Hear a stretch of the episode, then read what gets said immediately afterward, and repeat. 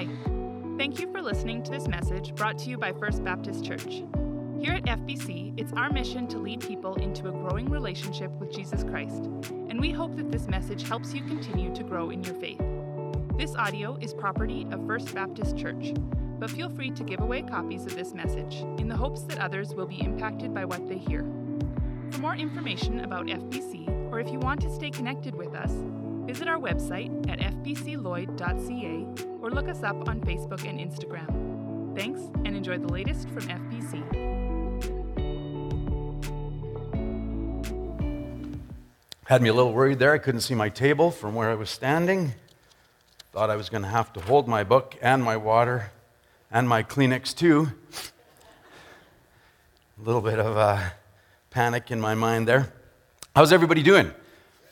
Beautiful weekend. Uh, thank you to all our volunteers that came out yesterday and helped out with the Cutter, Rans, uh, Cutter Rally for Cancer. Uh, that was awesome. Uh, again, just really appreciate everyone participating in that and helping us as a church to value add to that whole project. Um, beautiful day for that as well. One of the better years we've had for that. And uh, so that was, that was great. So, uh, uh, way to go, Kenton and crew, for doing that. Uh, I missed out on a hot dog roast yesterday. I was a little bit disappointed by that. But other than that, things are going really well, and we're excited uh, about what's coming up here. We're in actually our last week of our series where we have come alongside Kelsey and her team in FBC Kids and what they're teaching our kids. And so we've been paralleling that. We've been going over the same uh, lessons as they've been going through. It was actually a privilege this morning to be able to just pray with some of the uh, FBC Kids volunteers and just to re- review everything that we're going to be talking about this morning and some of the things that they're doing there. They do a little bit different, a little bit more expanded uh, in some respects than we do, and so it's kind of fun to see that. But our goal through this whole thing has, has been that as we learn that we would not just learn it for ourselves, uh, what we're talking about through these lessons, but that we would come alongside our kids and our grandkids and, and any other kids that we might come into contact with so that we could be reinforcing what they're learning as well, so that together that our, our spiritual lives could be growing, that we could be getting deeper with God. And honestly, you know, as I've thought about this series and as we've been going through it, I am so grateful uh, that Fran and I didn't have to have small kids during COVID. For those of you that have small kids over the last couple years and you've been navigating through this with them, I just salute you.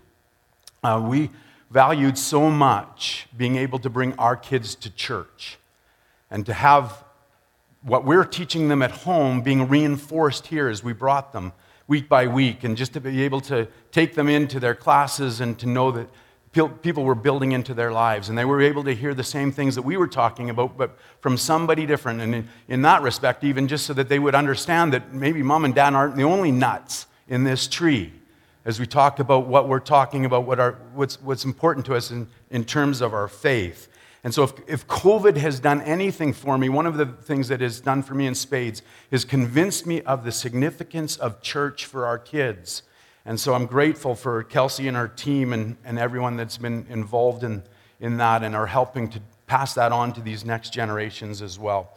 Now, I'm trying to make a point here this morning, and, and, and my point is this. I, I, was, I was talking with Avery a couple of weeks ago, and I was uh, talking to him, t- telling him about this study uh, where it's been understood or it's been determined that by the time kids reach the age of 13, that's what they believe, that's what they will believe by the time they die.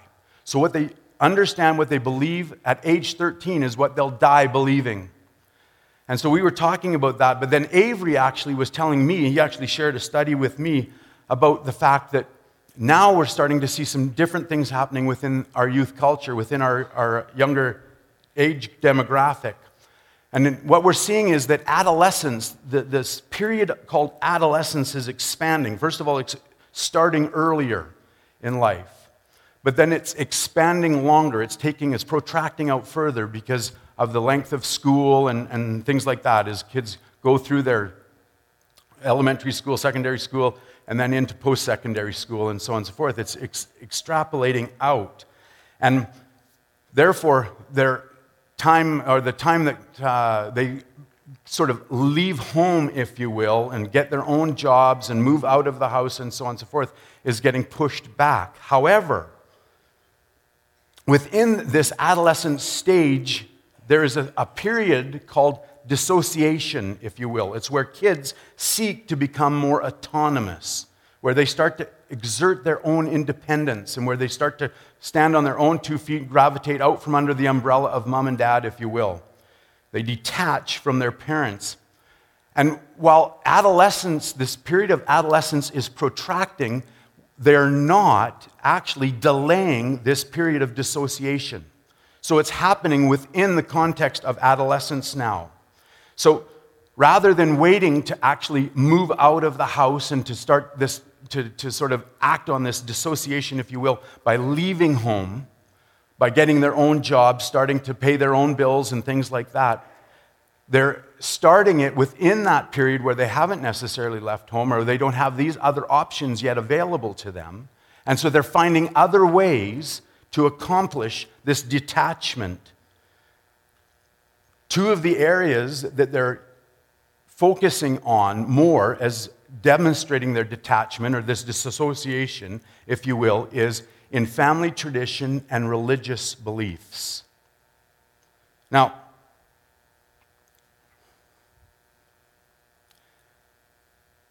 It's one thing to change our family traditions. It's another thing when our kids start to dissociate from us within the context of our religious beliefs, within the context of our faith.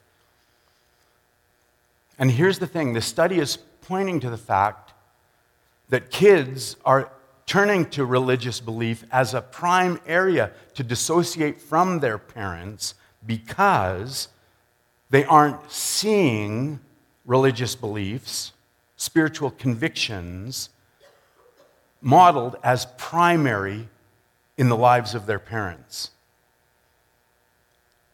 Now, that's, a, that's a scary thought this morning. That as our kids look around and as they start to try and find ways where they can exert their independence, they see that spiritual beliefs are an okay area to do that because they're not really of that much consequence because I can tell that my parents don't live according to them. So here's the thing this morning. As a parent, I don't care if my kids don't cheer for my sports team. And I don't care if my kids want to be wrong and think that Lamborghinis are better than Ferraris. I can live with that.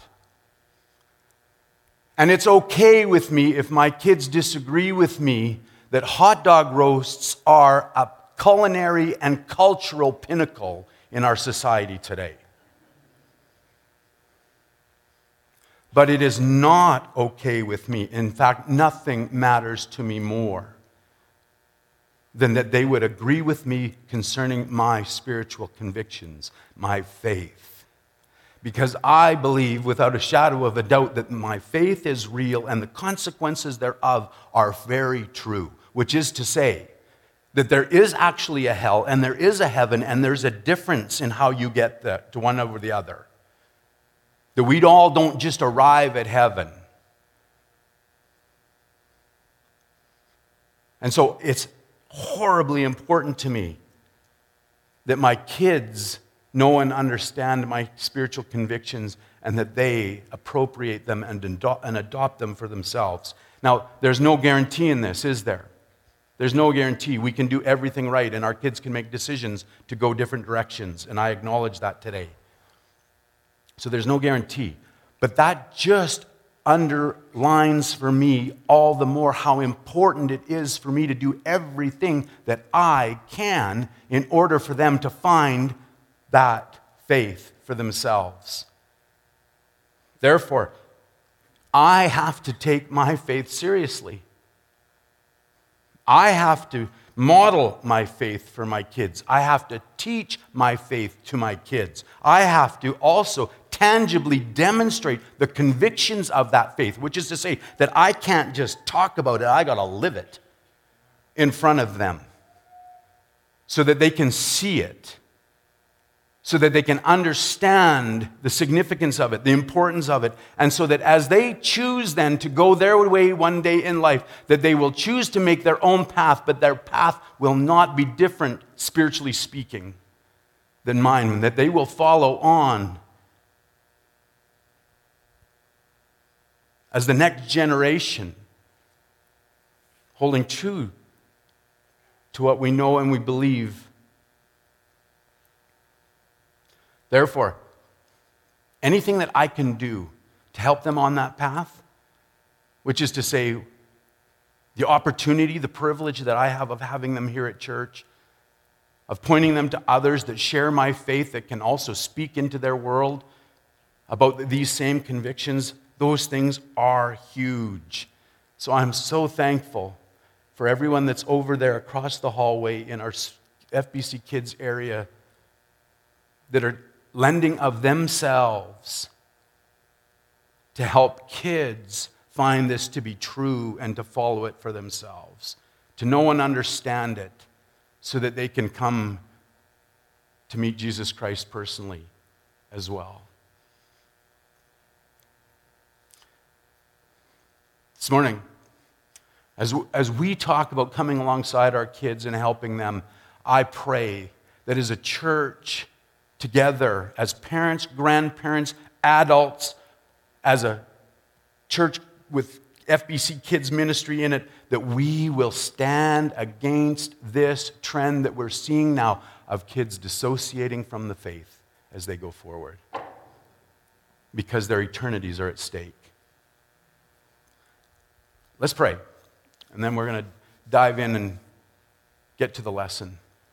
Father, today, God, we are so thankful for the opportunity that you give us in church. Father, I pray that you would help us to take advantage of it, that we would see it for its significance and its importance. And not just church, Father, not just church, not just FBC kids, but our faith as a whole.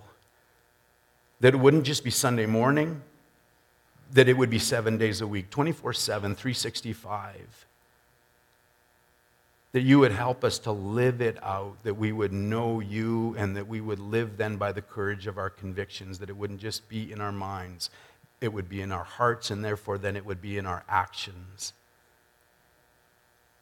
So, to that end, would you be with us now? Come alongside us and help us to learn again, help us to see you, to meet you anew this morning as we consider this lesson that you have for us. For I ask these things all now in Christ's name and for his sake alone. Amen. All right. So, our bottom line this morning is that we need to make time to help others. Make time to help others. And our text for today is Christ's healing of blind Bartimaeus, which we're going to look at in the Gospel of Mark, chapter 10, verses 46 to 52. So if you turn with me there, Mark chapter 10, verses 46 to 52. There it says, then they came to Jericho. As Jesus and his disciples, together with a large crowd, were leaving the city, a blind man, Bartimaeus, which means son of Timaeus, was sitting by the roadside begging. When he heard that it was Jesus of Nazareth, he began to shout, Jesus, son of David, have mercy on me. Many rebuked him and told him to be quiet, but he shouted all the more, Son of David, have mercy on me. And Jesus stopped and said, Call him. So they called to the blind man, Cheer up, on your feet, he's calling you. Throwing his cloak aside, he jumped to his feet and came to Jesus. What do you want me to do for you? Jesus asked him. The blind man said, Rabbi, I want to see. Go, said Jesus. Your faith has healed you. Immediately, he received his sight and followed Jesus along the road. Now, as we've seen and as we always see within the context of Scripture, there is far more here than we can talk about this morning. Mark is drawing our attention to so many things as he, as he writes this and as he includes this account of Bartimaeus in his gospel. We see here that the, that the theme of discipleship is still very front of mind for Mark. He's been talking about that through his book. and it's still playing out right here in front of us in this account.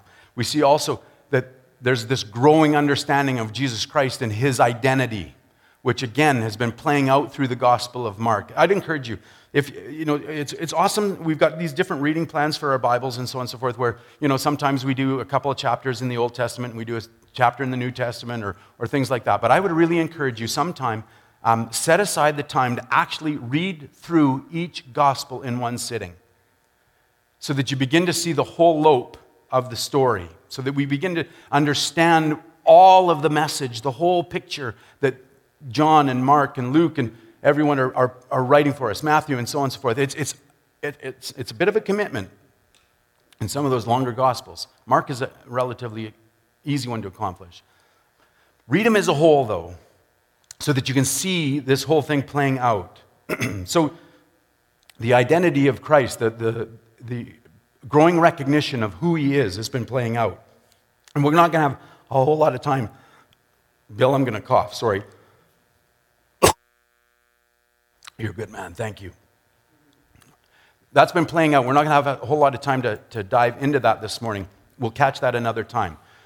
We're going to look again more specifically at this gospel from a different perspective, this idea of making time to help others. So we're going to begin in verse 46, if you will. Let's look at verse 46. Then they came to Jericho. As Jesus and his disciples, together with a large crowd, were leaving the city, a blind man, Bartimaeus, which means son of Timaeus, was sitting by the roadside begging. Now, this isn't just filler. This isn't just stuff that's in the middle here in order to get to the Jesus part, if you will. This is really important. Interestingly, Bartimaeus is the only person named in Matthew, Mark, and Luke by name. He's the only person that we know that Jesus healed by name. Sorry, he's the only person named in those three Gospels of those that were healed. So, out of Matthew, Mark, and Luke, Bartimaeus is the only person that we know personally was named. One day, for those of us that know Christ, you're going to be able to wander into heaven someday and say, Hey, Bartimaeus, pretty cool your story, right? You'll be able to identify him, you'll know him. The rest will have to introduce themselves to us. All right, but anyhow, I think that, and I think that that's, that's important. That's a significant point, point for us. I, I, I think Mark includes Bartimaeus' name this morning on purpose because it, it serves the purpose of the message that he's trying to communicate. And we're going to see that as we go forward. Here in this verse 46, we also find something else. We find out that Bartimaeus was not only blind, but also impoverished, which is also important we see here that he was in need in more ways than just one. He wasn't just blind, but he was then poor, begging. Now, it, that's not really that uncommon. It would have been very typical for anyone that was incapacitated, disabled in that respect, to be poor. They wouldn't be able to participate in the general things in life where they would be able to make money for themselves, so they would be relegated to begging. And so, as we go through this story, in that respect, then, it would almost seem that this is superfluous for Mark to be including for us. We should generally kind of have that idea. Oh, he's blind, I get it. There's nothing that he can do for work, really. It's not like they had accounting jobs or whatever, you know, blah, blah, blah, or what have you, with Braille and, and everything to figure out, computers to talk or what have you. So he would have been there begging. But don't skim over it. Mark includes it for a very specific purpose. And it's so that we are clear here this morning that there is no doubt in our mind that Bartimaeus is nobody special. He's one of the marginalized. He has been pushed to the side of society. He is not somebody significant or important. And Mark wants that understood by his readers then and you and I today as well. Bartimaeus is a nobody in the world as we know it. We see that again by virtue of verse 48, where it says that as Bartimaeus started to call out to get Jesus' Jesus's attention, many rebuked him and told him to be quiet. The crowd sees fit to tell him to shut up. So as Jesus approaches, Bartimaeus begins to shout. He's saying, Hey, son of David, have mercy on me. Hey, pay attention to me over here. And not just a few, but many, it says, tell him to pipe it down. And they push him, push him further away, marginalize him even more. He is not worth their time. He is definitely not worth Christ's time this morning. But then we come to verse 49. Verse 49. There it says this Jesus stopped. Jesus stopped and said, Call him.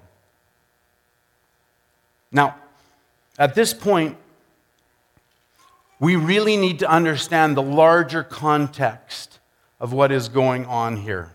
The, the, the whole background, backdrop to what, what was going on that led to this point in time. If we go back a little bit, we understand really quickly, we see that Jesus is in the last, very last days of his ministry, that his time on earth is coming to an end. Right now, he is headed for Jerusalem. They just come to Jericho and they're beginning the, the, the walk up, literally walk up in elevation into Jerusalem. And he knows that as he comes to Jerusalem, at that point, then it's going to be when Judas betrays him, when he's going to be arrested, when he's going to be taken, he's going to be put on trial in some sort of a kangaroo court by the religious lead- leaders and then by Pilate, in front of Pilate. Moreover, Jesus knows that he's going to be beaten, he's going to be flogged. And ultimately, he's going to be taken outside of the city up and onto a hill called Golgotha and crucified there, killed. Jesus knows all of this.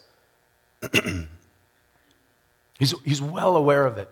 In fact, just a few verses before this, back in chapter 10, verses 32 to 34, Jesus had predicted for his disciples his death a third time. Three times he'd come to his disciples and said, Hey guys, I'm going to die. Shortly, I'm going to die. He knows what's coming. This isn't at all a surprise to him, he has it fully in view. So we need to understand here this morning that as Jesus comes into town, and then as leaving Jer- Jericho on the next leg of his journey, journey, that he is on the first leg, if you will, of his death march.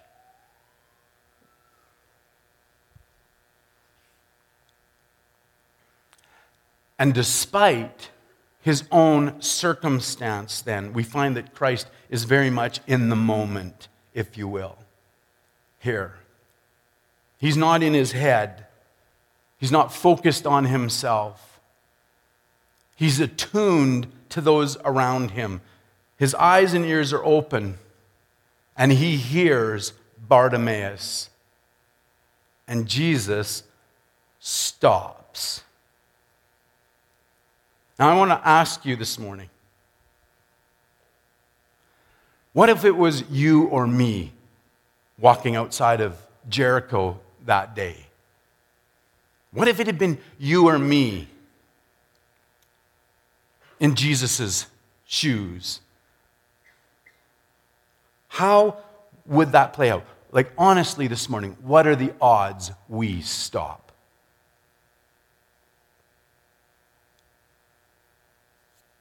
What are the odds? If it's you or me, how does that play out? I, I know how it plays out for me.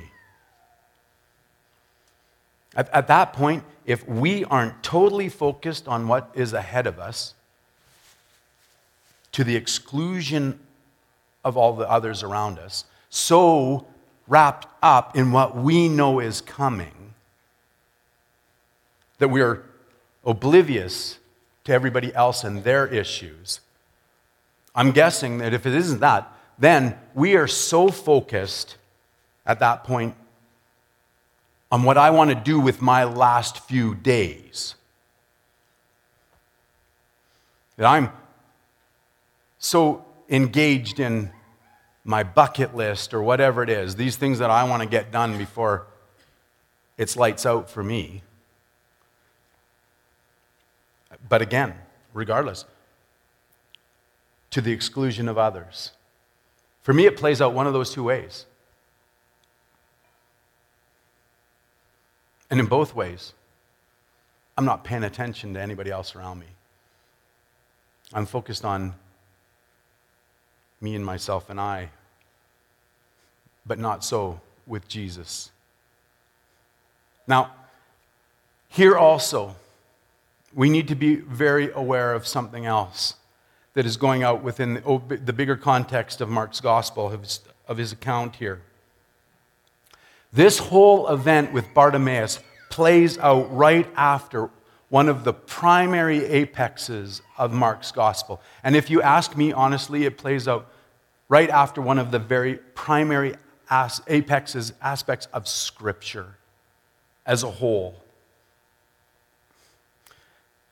It comes right on the heels of one of the most fundamental points in our understanding of who Jesus Christ is and what it means to follow him. And we need to see this and understand it this morning so that we can understand and recognize the significance of Christ stopping to help Bartimaeus today. Mark is a lot like John. He writes with purpose. He writes with intent so that he can communicate to us, so that he, we can understand today who Jesus is. Just before Jesus has come into Jericho, James and John have just approached Jesus. And they've come to him and they've asked him to sit at his right hand and left hand in heaven. All right? They've come to him and they've made this request of, of the Lord and said, Hey, how about it? Would it be okay for me and my brother here to sit on your right and left hand in heaven? They were looking for privilege and power and prestige. And as you actually look into that, it's funny how they, even in a sense, butter up Jesus. We don't have time to go into the whole details, but culturally speaking, a person of, of honor, a person was honored by being in the center. Okay, so anyways, so they, like, I mean, it's smooth. They come in and they're asking for something. They're asking for privilege. They're asking for power. They're asking for prestige. And Jesus replies like this in Mark 10, verses 42 to 45. Jesus called them together. Now, he calls all his disciples. After this request, he calls all of them together. And he says, you know that those who are regarded as rulers of the Gentiles lord it over them, and their high officials exercise authority over them. So he points now to the Gentiles. Oh, it's a long story. We can't get into that this morning. But he uses the Gentiles as an example because the Gentiles are understood to the Jewish people as, as being in authority and oppressing them and having their whole structure over top of them, all this authority and so on and so forth. So Jesus just points, he uses them as a case in point, and he points to them and he says, You see it right there. You understand it. This is how they exercise authority. They lord it over one another. And the ones that are down here are lorded over by the ones that are a little bit further above. And on and on it goes. It's a big power struggle.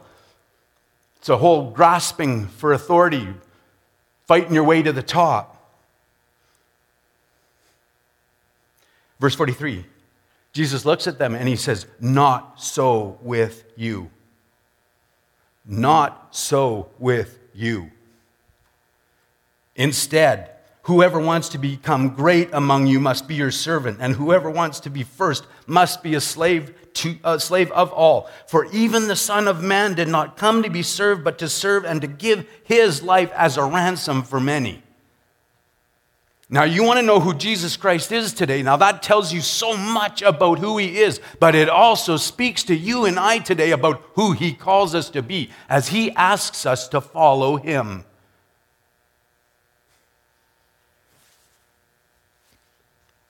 Jesus came to serve. His posture is that of a servant and a slave.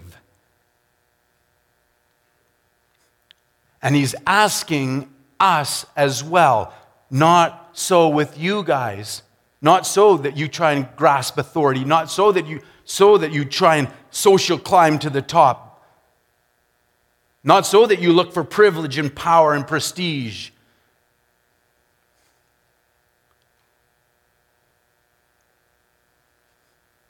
I'm here to show you that our way, my way, is now that we serve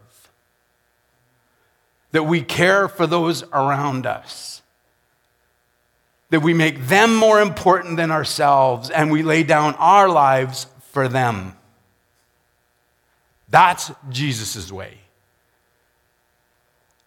One of my biggest excuses for not taking the time to help others, and I'm going to be so bold this morning as to assume that you're not unlike me in this, is that I am busy. You ask me to help others, and I'll tell you I am busy. You ask me to make time to help others, and I say, Well, I have work. I've got to get to work. I got to get to work. You ask me to make time for others, and I say, Well, I'm sorry, but I have kids. And that's my God given responsibility is to raise those kids. No, it doesn't matter that they're doing all the things that I want to do, and they're just making my life, they're fitting, I'm making them fit their lives into mine. My thinking, yada, yada, yada. They've got school, they've got dance, they've got hockey. I am too busy. I've got life going on. I can't stop to help. My car's got to get to the shop. I have to go to the dentist. I've got to pick up groceries. I don't have time.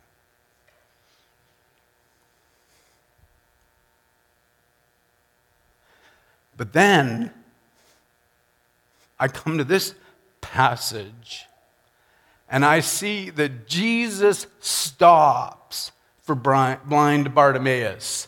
And that messes with my head. Because I understand now, I'm confronted by the fact that Jesus is calling me to be different. He's asking me to change the way that I work.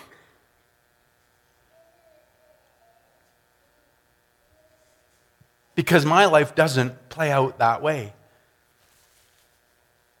That is not my MO, my method of operating. But Jesus says that's the way you're supposed to operate, Doug.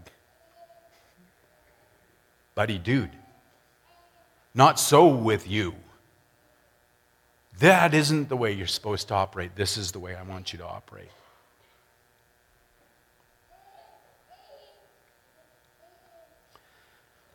This morning,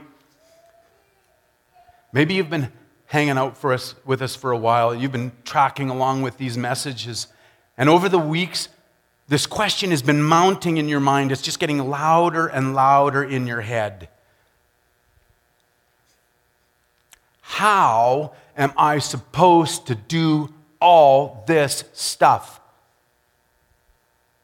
How, how am I supposed to be taking time to show others that they matter?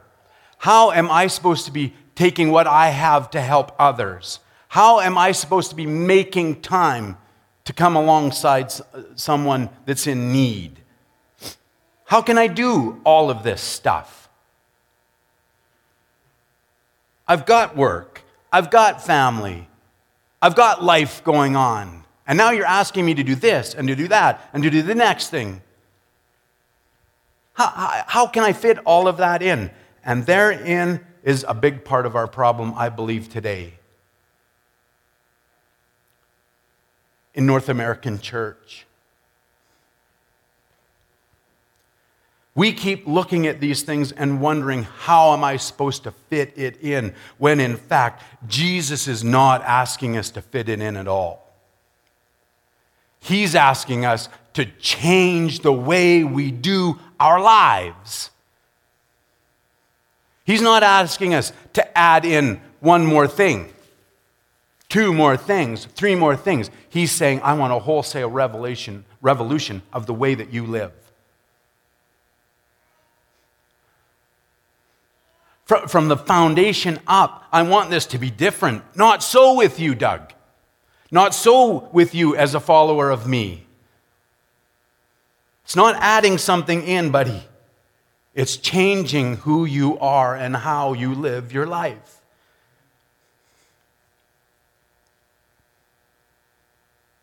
I think that for the most part, we've decided in our life and in our faith is that we're going to add Jesus in.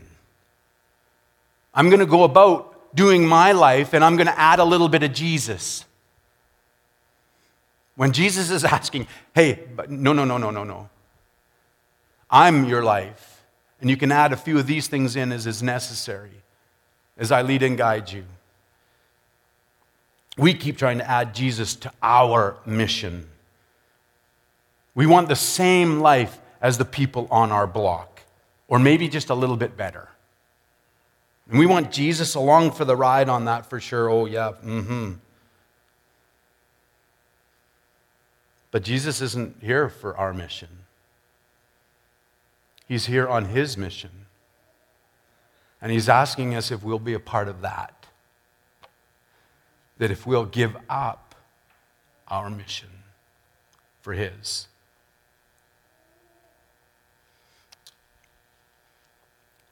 Verse 45 For even the Son of Man did not come to be served, but to serve and to give his life as a ransom for many. Jesus came to serve and to give his life to bring people back to his Father. So as Bartimaeus comes to his attention, he stopped and made time to help him. Now he's asking us to do the same, to have compassion, to make time to serve and care for the people on our block, those that Christ has put around us. And in that sense, then, he's asking us to give up our lives as a smaller representation of him and his ransom that he has paid for us. The question then is this Are we going to stop? Are we going to stop? In other words, his mission or mine? Let's pray.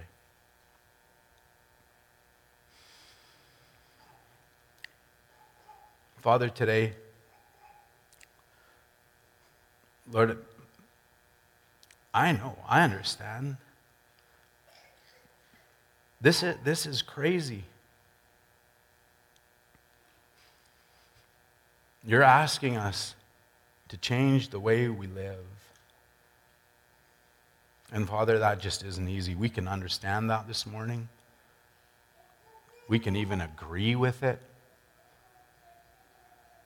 But to actually do it, uh, that only happens if you help us. And so this morning, Father God, I would pray that today, that you would come and that you would work in our hearts to the extent that you would change us, that we would allow you open access to our heart of hearts.